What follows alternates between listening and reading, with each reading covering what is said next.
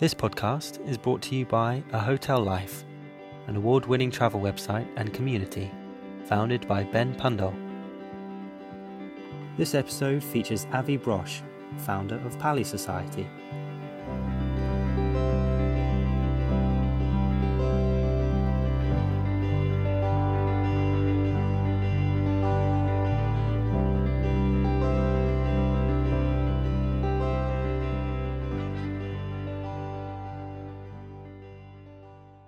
Avi Brosh from Pali Society. Avi, you have eight beautiful hotels. I haven't actually seen them all, but I have stayed in a couple LA, San Francisco, Seattle, and Miami. You recently opened the incredible Silver Lake Pool and Inn. Very, very cool. And the Pali House in Miami, which I stayed at earlier this year. Pali House has received an enormous amount of recognition as being one of the leading independent hotel companies in the industry. And Forbes magazine has quoted you as saying it's an ace hotel for grown-ups. Avi, first and foremost, uh, how are you doing? Where are you? How are you quarantining? I am well. I am taking this quarantining pretty seriously. I am fortunate enough to be holed up with my wife and uh, in Malibu. We have a home here and so, in terms of where you can quarantine, this is as you know, this is as good as it gets. How are things professionally? And that might sound like a crazy question, but how how are things professionally? I would say that you know our position is pretty much the same as everybody else. You know, this thing has really leveled the playing field for everybody. And uh, whether you're a sort of a smaller operator like we are, or a large operator, you know everybody has hotels that are in different stages of stasis on some basis. We're a little bit unique. We actually have 15 hotels in our orbit 10 of which are operating and five that are sort of in various stages of, of, of pipeline. But um, i would say our existing hotels are in, are in hibernation. Some mm-hmm. are still open but uh, some of them uh, have closed and are waiting to to get back on opening. You know, it was just uh, an absolutely heartbreaking experience, and uh, I've never really gone anything through anything like that before, as you can imagine. But just the whole idea of right sizing the hotels to the business levels and the company as a whole to the business levels was just an incredibly challenging situation. But I'm happy to say that, you know, we're now just sort of uh, waiting to uh, open the rest of the hotels that are not open and just waiting for the you know for whether it be in miami beach for example where we uh-huh. can open or other markets where it makes sense to open. But that's sort of where we're where we sit right now. Which hotels are currently open? Silver lake pool and inn is open. Right. The pali house in santa monica is open. The pali hotel in westwood village is open and then we have another hotel that we're currently renovating in Hollywood, but that's stayed open through the renovation period. How are the hotels in California doing? right out of the gate, there was a really precipitous drop, like you saw in the rest of the industry, where everything really dropped down to single digit occupancies mm-hmm. and obviously and it was just it was a free fall and nobody really understood what was going on and you would make a game plan and the next day that game plan was rubbish. But you know, it's it's interesting. The last week and a half, we've actually seen a little bit of a pickup in the hotels that are open, which has buoyed my spirits, and I think mm-hmm. buoyed everyone else's spirits in the company. And so we're starting to see things trickle up. So we're now in the hotels that are open are in the twenty percent occupancy range during the week, ticking up to 30% on the weekends. I think it's a little too early to say if that's a a trend or what that really looks like.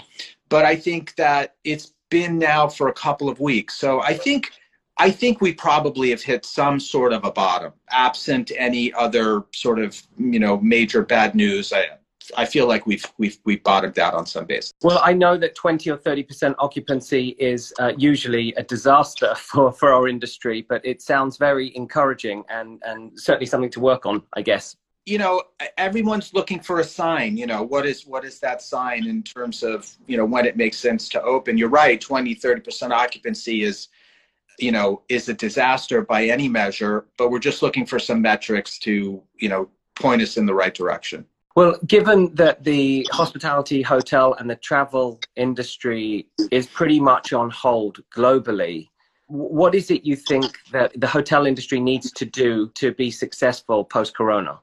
To me, I, I really think about it in two ways. I, when the hotels open up again, where there's sort of a pre-vaccine or pre-treatment and then post-vaccine, post-treatment. Right. Before a vaccine and before a treatment, it's going to be wonky. Most people right now obviously are focusing on cleanliness. I think that the right. one thing that we can look forward to no matter what happens is we're going to have cleaner planes. Yeah. We're going to have cleaner hotels. We're going to have cleaner restaurants.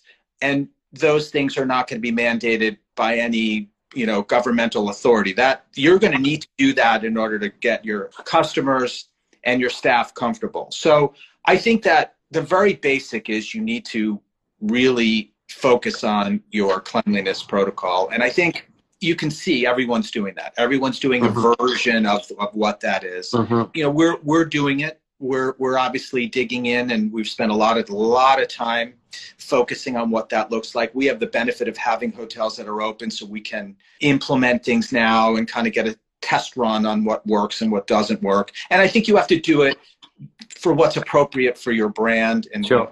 what might be appropriate for your customers. So I think in the short run, people really have to do a good job with their cleanliness program. Post vaccine, COVID will be omnipresent in the customer psyche for many years to come. Wow. And I think it's going to be omnipresent in the way that operators approach their business. Outside of that, I, don't see any huge paradigm shifts within the lodging business overall, mm-hmm. long term. Mm-hmm. And I think people don't want to be looking out of the side of their eyes all the time about mm-hmm. who's coming and going. But the hotel business is a very tactile, analog business. It always has been. Yes, will there be legacy technology changes? And yes, will there be some wellness technology that's going to make it through this and everyone's going to deploy for sure. Same way that airplanes are safer now than they were pre 9/11. Hotels are going to be safer. It's just mm-hmm. going to be what it is, and I think that that's an actually a fantastic thing.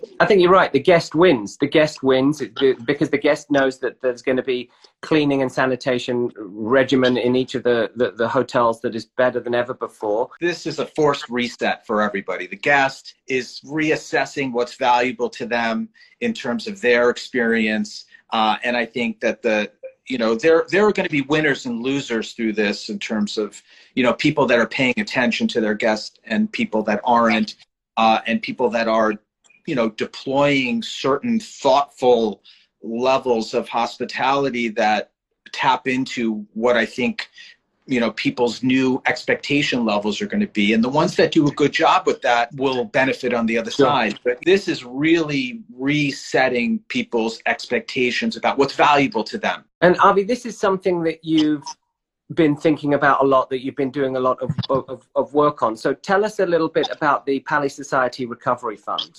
Pre-covid through a capital relationship that we've had we raised quite a bit of capital to grow our brand and to make investments in hotels.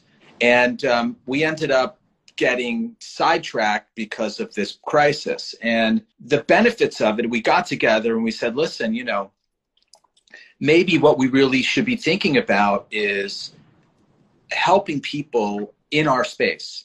The greatest challenge for hotels today is staying power and their ability to just make it through this process. And the the premise is that the really big capital sources that are sort of rubbing their hands and getting excited about buying hotels in distress or lending to hotels in distress, those guys who are very smart uh, are really focusing on the larger transactions, sure. the big players, the yeah. big hotels you know the big groups and and it makes sense. It, it you know you, you if you want to put out capital it a lot of times makes a lot more sense to do it in big chunks. But for us we said well let's focus not on those groups but let's focus on the people that are perhaps a little bit forgotten in this process. And these are the smaller groups that don't have the same access to capital and maybe don't have the same access to expertise. And the idea is to help them get through this process, give them access to our port to our platform and our portfolio, our our expertise uh, in this space. Because as you know, Ben, we we we do you know our largest hotel is 96 rooms. Uh, our average key size is probably 60 rooms. Mm-hmm. Uh, and so we're really in the smaller neighborhood business. And so the idea is that we're going to help these people get through this process. You know, obviously we're going to make risk adjusted investments, but we're going to do it in a way where we're, we're only going to focus on the smaller players. That's the idea. But that's great, Al, because it also gives these hoteliers access to Pali Society, which leads me on to my next question. You are the developer, the designer, you do all your food and beverage in house, the programming, which is very unlike a lot of hoteliers who kind of farm out a lot of those disciplines. What makes you want to do everything? Where does that come from? You know, the answer is that when I decided to get into the hotel business, nobody gives you anything, right? You have to earn everything yourself. Right. And so I was fortunate to come from a real estate background. I came from a development background and I had my own company for many years before I decided to get into the hotel business. In order to uh, make a hotel, I had to make it for myself. And if I was going to make it for myself, I needed to do it with my own sensibilities, or else it wasn't going to feel genuine to who I was as a professional and what I wanted to do with my career. I started in hotels, you know, in the middle of my career, so I was able to, I think, bring a lot of just sort of, you know, real world experience to it. So early on, we were the developer of all the jobs. We did everything soup to nuts. Our role has transitioned a little bit where we're not taking on as much of the developer role now as we're collaborating with other people across the country. Right. Where they're taking on a little bit more of the heavy lifting. We're still involved, obviously, heavily in the execution side. But I think, interestingly enough, people don't really want to collaborate with you on small hotels. They don't feel that there's enough in it for them. Oh. And uh, I learned that early on. And so the decision was, you know, let's just make this a very proprietor driven experience, top to bottom, design, all the placemaking components, the uniforms, the graphics. And so there was a very conscious decision once we opened a couple of hotels and they were successful. The idea was, you know, maybe we're on maybe we're onto something. And so we just went all in with a proprietor driven experience, which included the, you know, the food and beverage, obviously operating and all that kind of stuff. And you know, look, it, it it's been a while now, and you you make mistakes along the way, and you learn how to do it. And I think that not a lot of people want to put the energy in to understand how to to make a 50 room hotel be the leader in its group in a competitive set. Right. And that takes a lot of that takes a lot of gumption to be able to do that. But that that's that was the reason I think. But I guess you, you also work with your wife and kids as well, which which that, I love reading about. That's yesterday. right. We're we're a family business, um, and I think that we approach everything like that. So.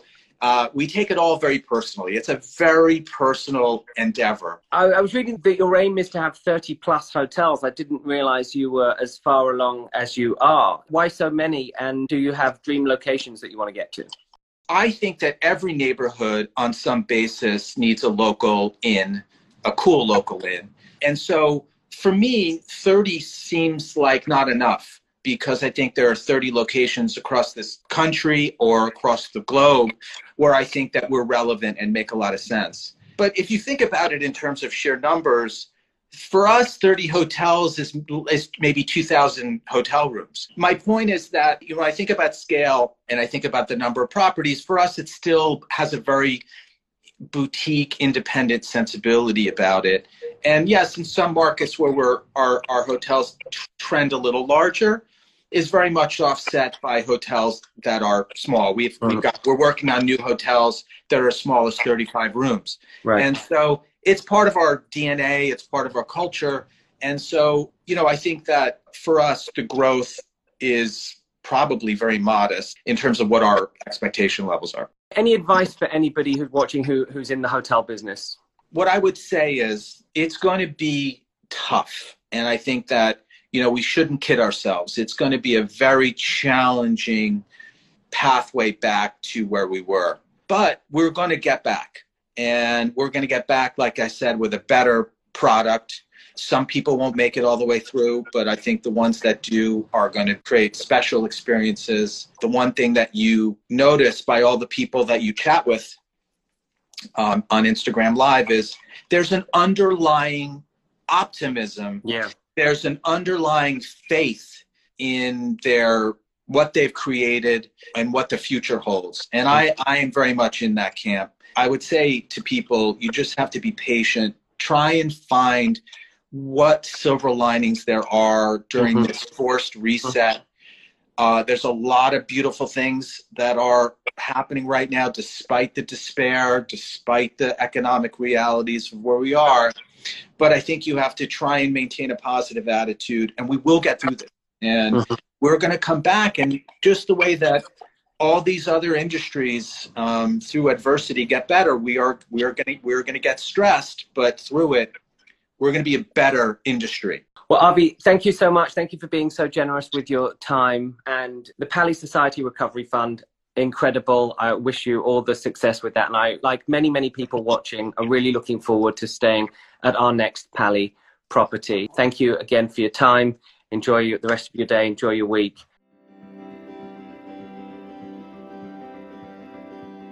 This podcast is brought to you by A Hotel Life, an award winning travel website and community founded by Ben Pundole. This episode features Avi Brosh, founder of Pali Society